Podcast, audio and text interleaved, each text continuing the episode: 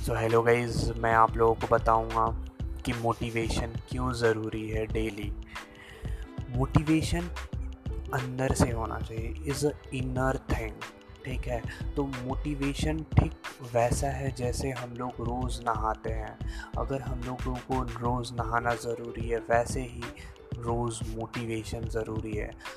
खुद को मोटिवेट करने के लिए बुक पढ़ो अच्छे अच्छे स्टोरीज़ पढ़ो पॉडकास्ट सुनो यूट्यूब वीडियो देखो और डेली एटलीस्ट एक चीज़ करो जिससे खुद के अंदर पॉजिटिविटी आए, ताकि आपके अंदर जो नेगेटिविटी है वो बाहर आ पाए और आप खुद का एफर्ट अच्छा दे पाओ काम में स्टडी में, किसी भी चीज़ में।